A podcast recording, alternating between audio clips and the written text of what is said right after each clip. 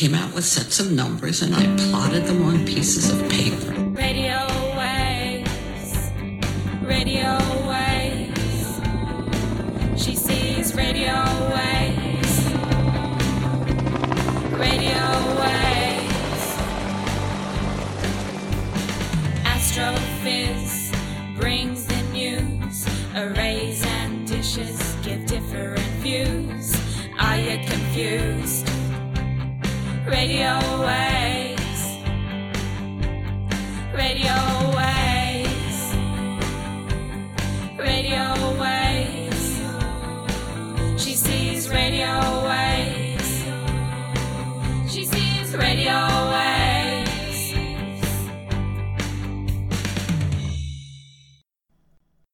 Welcome to the Astrophiz podcasts.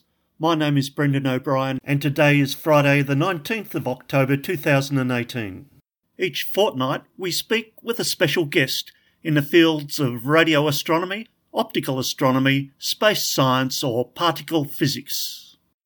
For the next six episodes of Astrophiz, we'll be publishing recordings of interviews I did on a two and a half thousand kilometre astro tour of Australia's finest eastern state radio and optical observatories.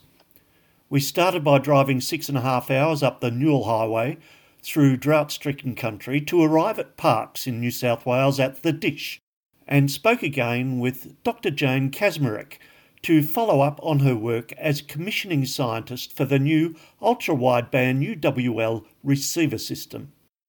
Then, a few hours further up the Newell to Australia's first and only dark sky park in the Warrumbungle Ranges, named by the traditional owners the Gamilaroi people.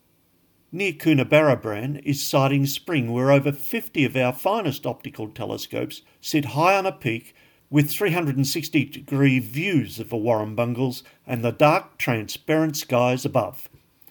Here we spoke with Dr. Chris Lidman, the observatory director who shared a Nobel Prize using the telescopes here to demonstrate the accelerating expansion of the universe.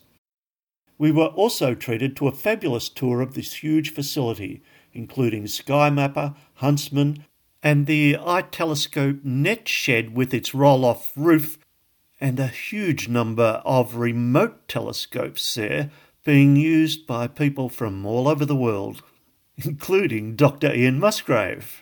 Included in this tour with Amanda Werrett was an in depth look at the 3.9 metre AAO telescope with its equatorial mount. Thanks, Amanda.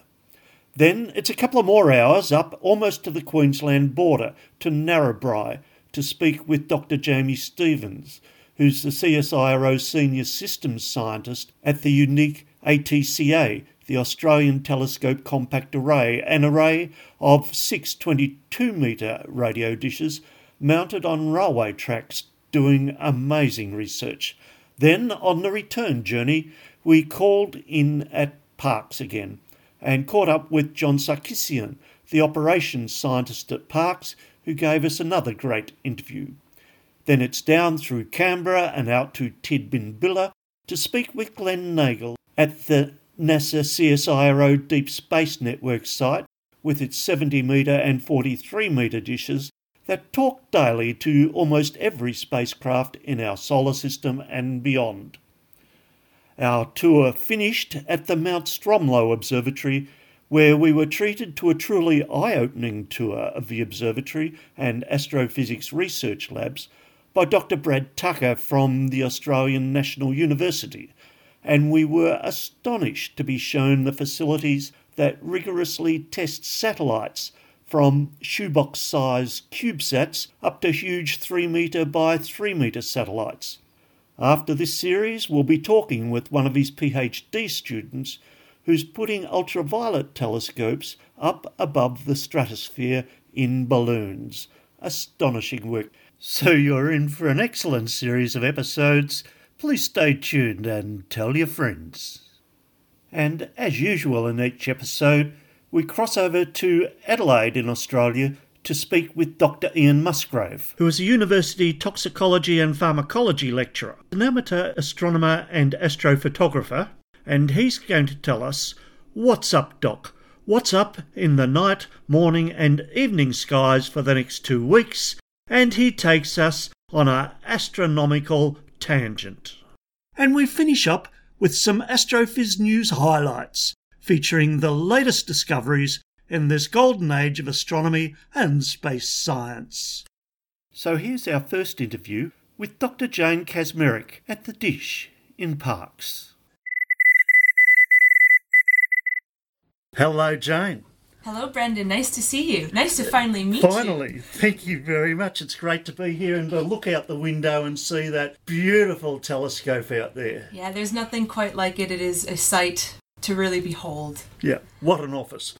Now, it's such a pleasure to be here in Parkes in New South Wales, Australia, at the famous Parkes Dish to speak with Dr. Jane Kaczmarek. Back in June this year, in episode 60, you told us about growing up in Wisconsin and how your love of astronomy developed and your penchant for asking questions and your serendipitous move out to Australia and how your PhD on immense magnetic fields spanning the Magellanic Clouds has led you to work with the CSIRO on the receiver upgrade on this wonderful radio telescope.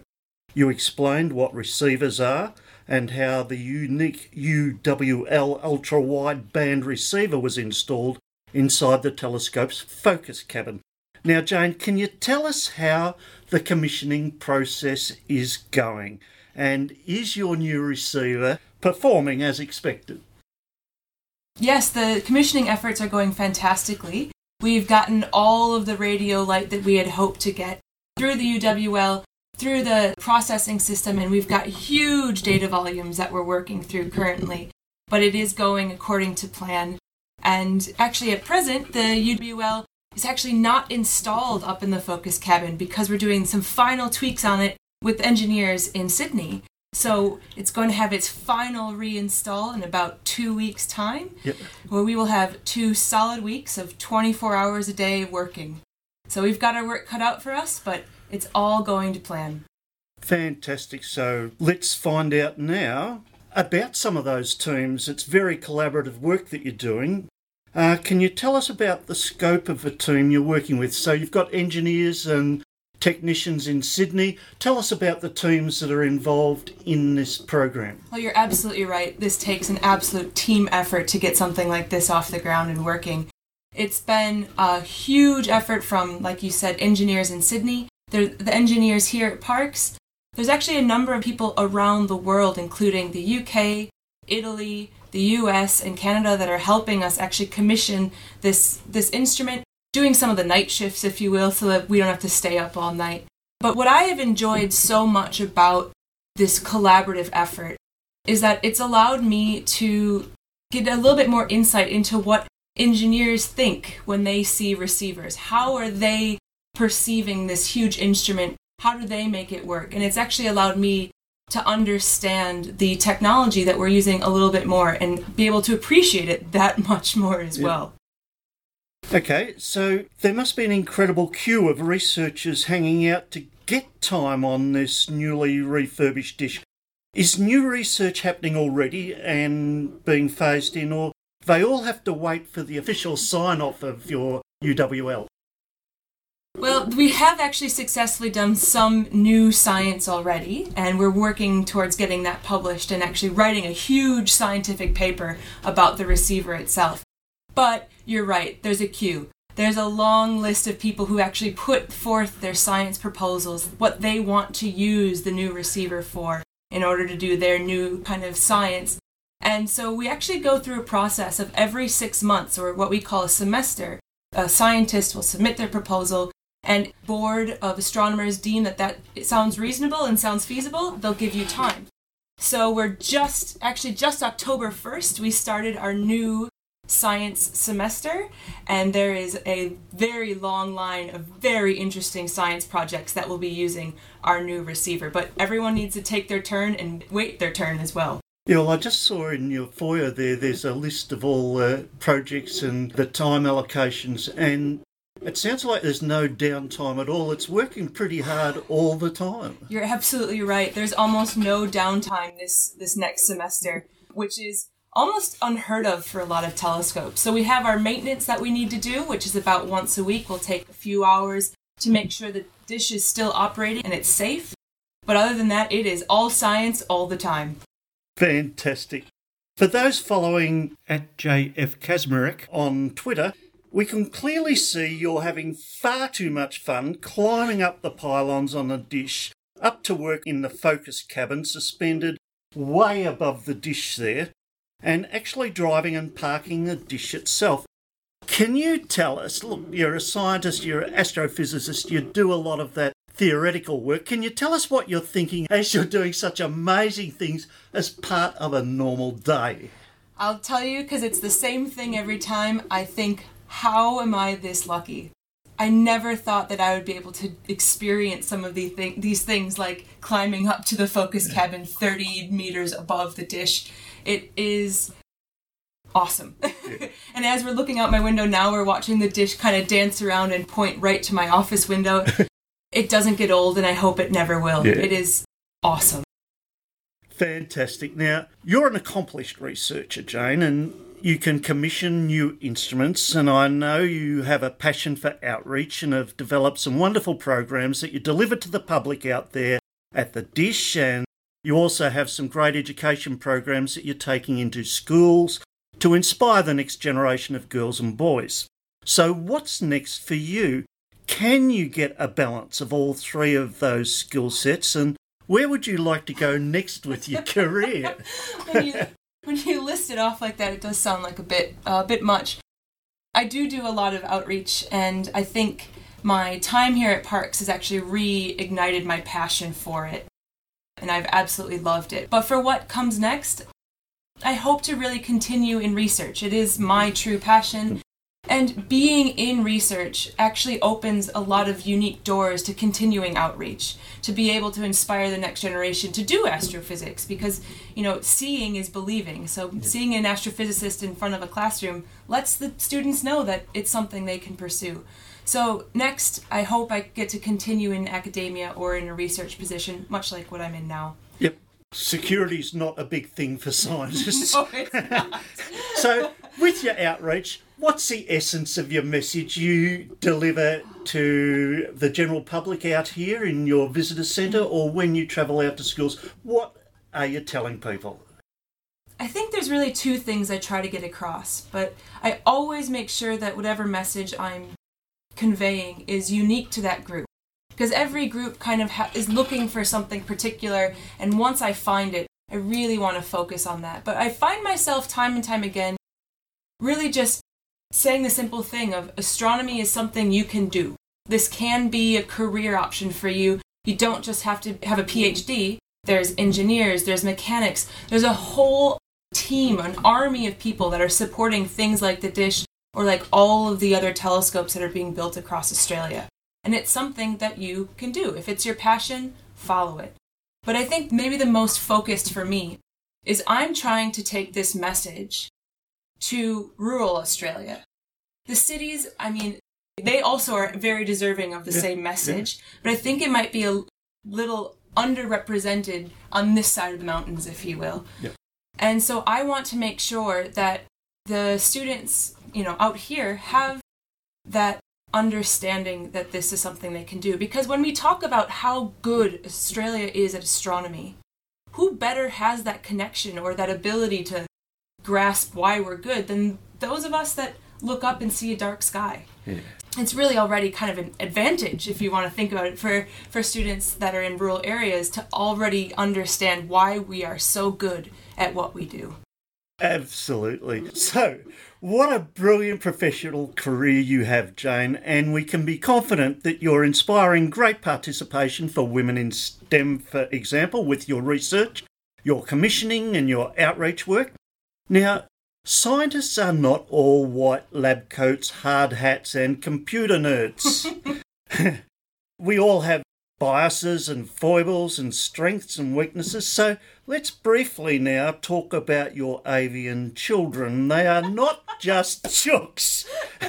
They are incredibly beautiful catwalk models. They are so far removed from your traditional Rhode Island Reds or Australorps that I doubt you could easily pick up from a Parkes agricultural show.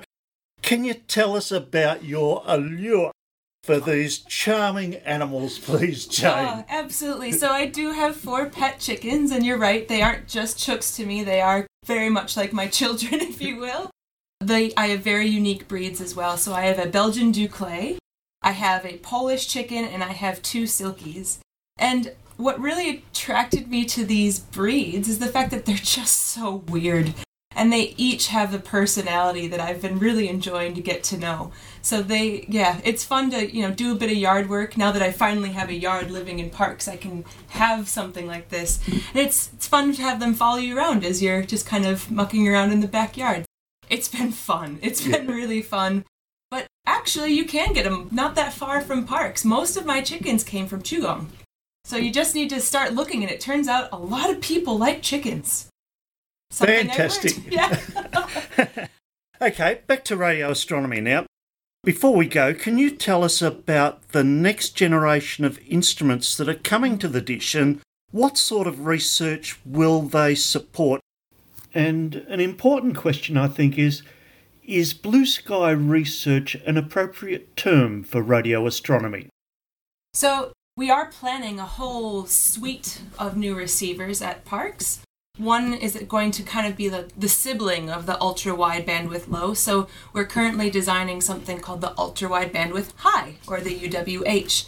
The UWL, or the ultra wide bandwidth low, even has a little notch in it just for where the UWH will sit perfectly if it's made. So that actually will be a, as the name suggests, it'll be a high frequency receiver. So it will see much higher energy radio light. And you'll be able to do much of the same kind of pulsar searches, just at higher frequencies.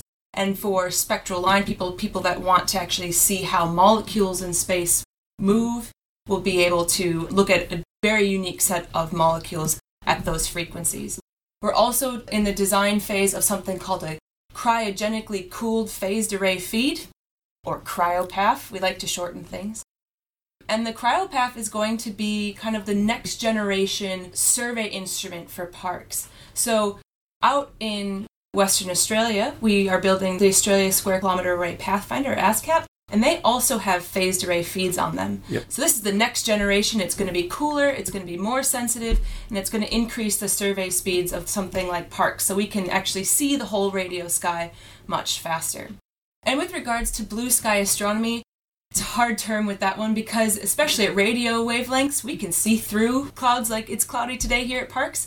Not a problem for radio astronomy because we can see right through that. But it is a very exciting time because these advancements in technology, the move to kind of data heavy science, we're going to see a lot of the universe we haven't been able to see before because of this new technology that we have.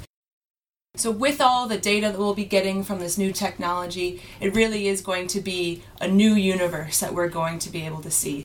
So, blue sky astronomy, sure. And you're in a perfect position to look it straight in the eye. Oh, yeah. I hope we get to see some of the great new discoveries coming out of Parkes. Can you see yourself working at SKA or MeerKAT or Astron or as part of this new generation of ultra powerful instrumentation? I certainly wouldn't say no to those opportunities. I have a number of friends who work at those instruments and that are loving it. It really is a fast paced world of research now, and now that I have a little bit more skill in commissioning instruments, I hope that I could be of help or any of those telescopes around the world. But time will tell. Fantastic. Well, that is fabulous. Thank you so much, Dr. Jane Kaczmarek. It's been a privilege to come to Parkes to speak with you and to share your great adventure in science and radio astronomy with our listeners. Thank you so much. And thank you, Brendan. I think we should put a hard hat on you and take you up in the tower. that would be awesome. Let's go do that. So let's cross to Adelaide now to speak with Ian Astroblog Musgrave. Hello, Ian. Hello, Brendan. How's it going? Very good, thanks, Ian. Well, congratulations. I saw the news that you were awarded with a special award at the Australian Skeptics Convention for your advocacy for reason. Can you tell us about it? Indeed, I was given the Thornett Award for the promotion of reason. And this was quite stunning to me. I had no idea that I'd been nominated for it, and let alone win it, based around my efforts as a, a science communicator, trying to get people to understand more deeply issues around pharmacology, toxicology, herbal medicines, and not panicking about chemophobia. And as well, coffee won't make you live forever. I know this is disappointing to everybody, but it is true. Coffee will not make you live forever. So you were up on stage for Science Babe. I wasn't on stage for the Science Babe, uh, sadly, tragically, but I was on stage very briefly with Pamela Gay, StarStryder. And in fact, I was sitting with StarStryder and Alan Duffy, uh, and that was a fantastic experience speaking to them. Uh, amongst other things, StarStryder's uh, a very passionate science advocate, and we talked a lot about what it means to be a science communicator and be inclusive in some of the interesting stories about trying to make people more able to communicate within the medium of science and t- even teaching science. I've learned an enormous amount. And speaking with Alan Duffy was, was an incredible experience too. It was a great experience because it fed both of my geek sides. So I was with my astronomy heroes and I was with my uh, medical heroes. And so gravitating between the astro geek and the uh, medical geek. I just had this most amazing time, and my job was not to really tell people to not worry. My goal is to give the people tools to help them understand what is happening so they can make the decisions themselves. Fantastic, Ian. Well, congratulations. Mm. It's always good to see your friends being acknowledged for all the great work they do. Okay, Ian, well, can you tell us what's up in the sky this week? What's up in the sky this week? This is going to be your last time to see Venus in the evening for this year. Venus has now been rapidly shrinking towards the horizon. At the same time, it's becoming rapidly larger. Venus increasing rapidly in size as its crescent shape gets thinner and thinner. In fact, by now, Venus will be a wire thin crescent and absolutely spectacular in even small telescopes. In fact, even in binoculars, you might be even, if you've got a, a good set of 10 by 50 or larger binoculars with good optics, you should be able to see Venus as a crescent now. It's that big and uh, that obvious. Unfortunately, because it is going towards the horizon, it's getting harder and harder to observe. And so by the end of the fortnight, Venus has disappeared into the twilight uh, brightness and it's in conjunction with the Sun on the, the 26th. So you won't be able to see Venus, and then you'll have to wait a couple of weeks before it comes up in the morning. Again, it'll be a very thin crescent in the morning, and you'll need a really good uh, flat horizon to see it at its best. But uh, once again, Venus will enter the morning skies and be our morning star. So this is also the last week that you'll be able to see all five planets in the evening uh, this year. Um, Mercury has been climbing higher and higher in the horizon. Uh, if you've been watching out this week, you would have seen uh, Venus and Mercury at their closest. But Mercury leaves Venus behind as Venus uh, goes goes horizonwards, and it's heading towards Jupiter. And for the um, the last week of uh, this fortnight, you'll see Mercury and Jupiter less than a handspan apart from the 27th to the end of the month. So that will be a really nice thing to watch. And then, of course, moving up from uh, Mercury and Jupiter, we've got Saturn. Saturn uh, is, uh, again, fairly nondescript at the moment, but it is still uh, in a very nice part of the Milky Way. Sadly, because the moon is waxing and heading towards full, it'll be very difficult to see the um, more exciting clusters and nebula that Saturn is close to. Because Saturn is lowering towards the horizon, even though you'll be able to see the rings quite nicely in, in even a small telescope, the atmospheric turbulence will make it that it will be quite difficult to get really good views of the rings. Mars, of course, is, is dimming rapidly now and um, also shrinking. Uh, Mars is now quite uh, uh, is becoming a difficult object in modest telescopes. It's still an obvious disk, and you can still see the polar cap uh, readily, but it's getting harder and harder to see the markings on Mars with any degree of clarity. Um, and now they're, they're, all lined up in the early evening. You should be able to fairly easily see. Uh, if you look at uh, half an hour after uh, local sunset, first thing you'll see is Venus above the horizon, and sweep your eye up. It'll be Mercury, then Jupiter, then Saturn, then Mars. Excellent. Well, step outside and look up at it. Indeed, indeed.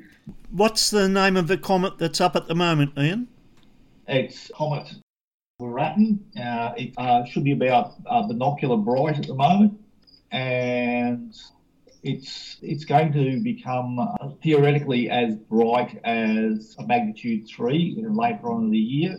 So uh, magnitude three is is uh, relatively bright, and under normal circumstances it will be easy to see with the unaided eye. But because comets are broad and fuzzy, it may be, uh, despite being effectively bright, may be quite difficult to see under suburban skies. You'll have to go out to dark skies to see it reasonably well. But at the moment, it's it's uh, bright enough to see in binoculars, and it's uh, in between the head of Cetus and Achernar, the brightest star in the constellation of Eridanus the River.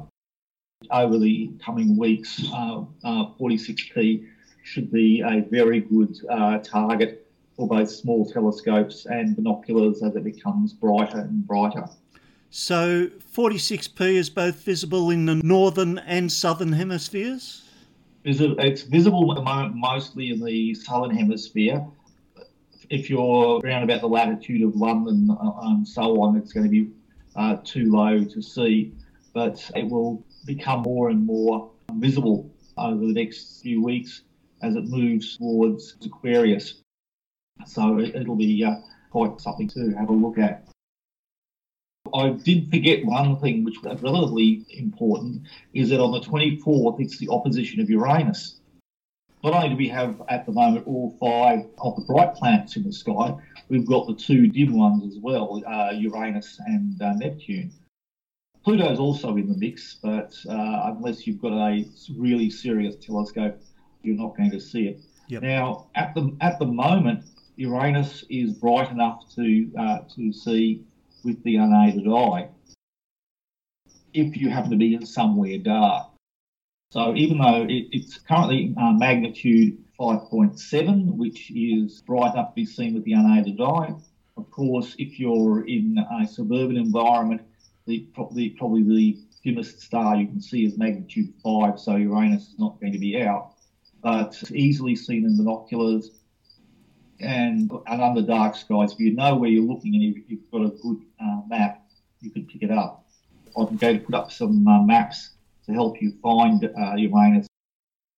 It's, it's, relatively easy to find, and under a telescope, it will look like a, uh, uh, a dimmish grey disk, but it will be definitely disc shaped in even small telescopes, so it's, it's well worth having a look now is probably a good time to remind listeners that if you want to find out the details of any of these astronomical phenomena like 46P and Uranus, you need to go and just Google Astroblog or Astroblogger, and Ian comes up as number one. Now, do you have a tangent for us for this episode, Ian? Yes, I do, and this comes out of the Skeptics Conference where I met a up and coming astronomical science communicator, Kirsten Banks, who's also a Wurundjeri woman. I've got that wrong. She will hate me forever. Who is uh, passionate about astronomy and uh, Aboriginal astronomy. And she told us uh, a number of tales, mostly about finding the emu in the sky. We've discussed this before, and also some of the more of the background around the four stars that have been given Aboriginal names uh, by the IAU in their recent release of star names. But given that Venus is heading towards the horizon at the moment, I thought I'd share a story that she told about Venus. Now, you know generally how to find the difference between a star and a planet. I do, but tell us, Ian. you look for its twinkling. Stars twinkle, planets don't. The exception is when they're very close to the horizon. When uh, the reason why planets don't twinkle is because their la- angular diameter is large in, uh, with, with respect to the turbulent cells in the atmosphere, whereas stars' angular diameter is very small with regard to the turbulent cells. So stars twinkle, planets don't, except when they get very, very close to the horizon and close to sunset too, when the atmosphere is particularly turbulent. So while at, at the moment Venus is not twinkling, later on when it becomes much closer to the horizon, closer to sunset, you'll be able to see Venus twinkling. And in, in, Aboriginal astronomy, there's of course many different stories about Venus, but uh, a really uh, fun one that I thought is uh, in uh, particular two particular Aboriginal uh, traditions, the Kamilaroi and the I'm not going to pretend to pronounce that one, um, but two, two um, traditional Aboriginal cultures, Venus is seen as an old man who is laughing animatedly after telling a rude joke. Yep. So, so uh, uh, uh if you look, uh, if you're looking through a small telescope, you'll see Venus as a smile, the, the, the crescent pointing downwards to the horizon, and, and as a smile, and it will be tink, uh, twinkling, and you can just imagine Venus being an old man laughing after telling a rude joke. Fantastic, Ian. And we can also remind listeners that we interviewed Kirsten in episode 53 back in March this year, and she tells some beautiful stories about Indigenous astronomy and what a wonderful astronomer she is. And I believe she's also just been awarded with her doctorate. Yes, she has. And again, she's a fantastic person, incredibly enthusiastic and she's doing a lot of excellent work on Indigenous Australian astronomy. I've been following Australian astronomy for a while, and she's been able to pull out some information that I never knew existed, like the Laughing Venus. And it, it takes a lot of work because, amongst other things, you have to be trusted by the elders who are the custodians of these stories, and you have to be able to pass on the stories in an appropriate way. So it, it's uh, a huge amount of work to to gather and curate these stories. It's more than just the uh, the stories themselves. There's a range of knowledge that, about the seasons and when to go hunting that's encoded in the stories about the planets and stars. So this is a marvelous uh, piece of work that she's doing, and I expect to um, hear more from her as a uh, distinguished science communicator in the near future. Exactly, and it's great to see respect and science walking hand in hand. Indeed, it is. Indeed, it is. Well, thank you very much, Dr. Ian Astroblog Musgrave. It's been great speaking with you again. It's been fantastic speaking with you again and hearing of your tales and travels, and, and I'm looking forward to your podcast where you tell the stories. Well, the next six episodes, Ian, are from our Astro Tour. Fantastic. Well, I've got to set some special time aside for that. We'll catch you later. Thank you very much for having me on again. As you say, look up. There's so much up there to see. Thanks very much, Ian. Good night, mate. Good night, mate. All the best. We'll catch you in a fortnight's time. And now a quick news roundup.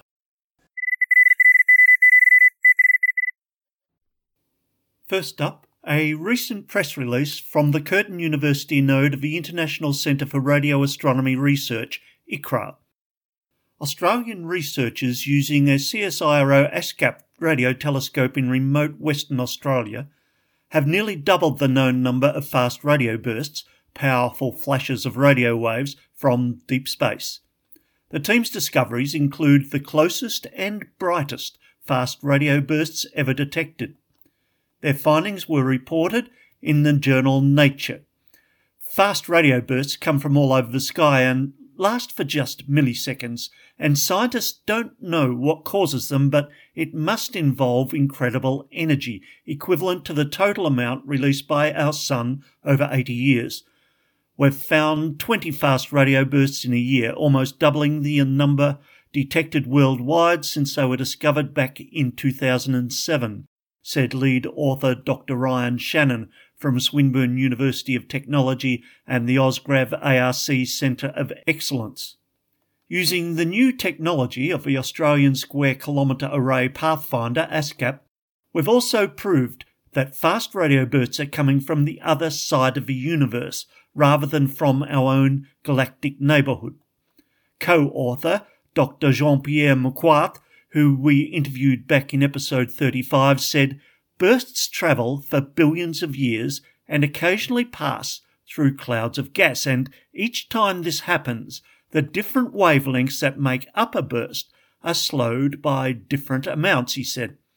Eventually, the burst reaches Earth with its spread of wavelengths, arriving at a telescope at slightly different times, like swimmers at a finish line.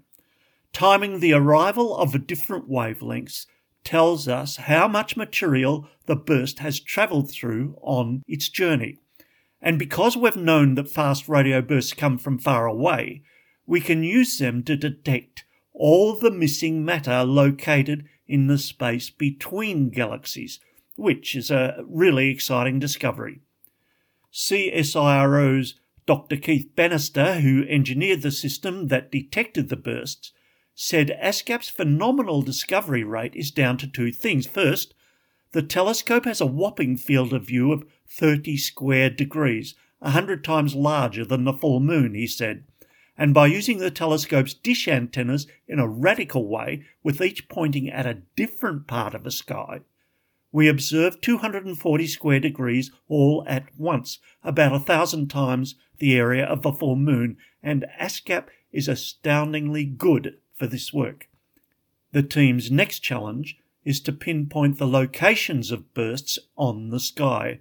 We'll be able to localize the bursts to better than a thousandth of a degree, Dr. Shannon said. That's about the width of a human hair seen from 10 metres away, and that's good enough to tie each burst to a particular galaxy. Of course, the next challenge after that is the holy grail for both observational astronomers and theoretical physicists to identify the physical events that causes these phenomenally powerful bursts in the first place. And as we noted in our interview with Dr. Steven Tingay two episodes ago, the CSIRO acknowledges the Wajarri Yamatji as the traditional owners of the Murchison Radio Observatory site where ASKAP and the Murchison Wide Field Array are located. Our next report is also based on an ICRAR press release, and this was released yesterday via the monthly notices of the Royal Astronomical Society, October 17, 2018. Now, this is ingenious sciencing from, from a nearby remote desert location in Western Australia. The moon may be the key to unlocking how the first stars and galaxies shaped the early universe.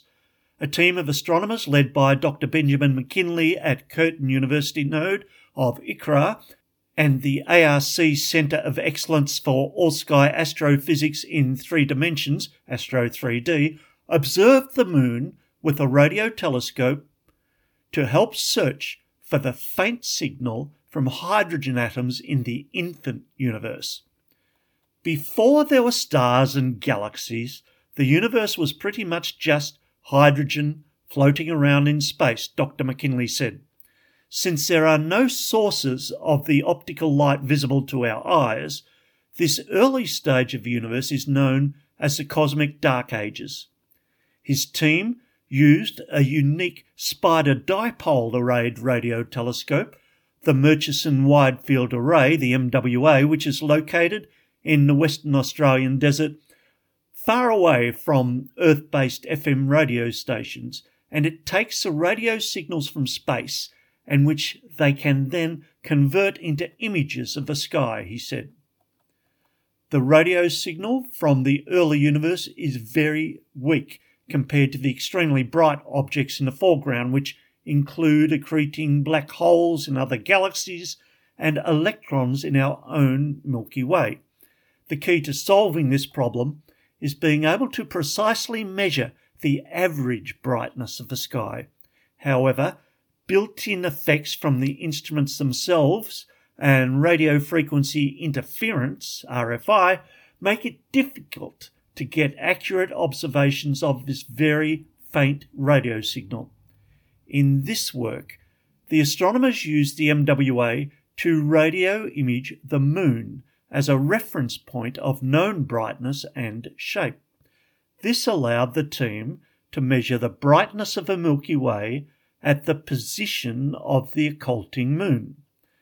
The astronomers also took into account earthshine, radio waves from Earth that reflect off the moon and back onto the telescope. Earthshine corrupts the signal from the moon, and the team had to remove this contamination from their analysis. With more observations, the astronomers hoped to uncover the hydrogen signal and put theoretical models of the universe to the test. The work continues, and if you'd like to see an animation of the images created using this technique, go to tinyurl.com forward slash radio moonshine, all lowercase, all one word. Thank you, ICRAR. See you in two weeks. Radio 1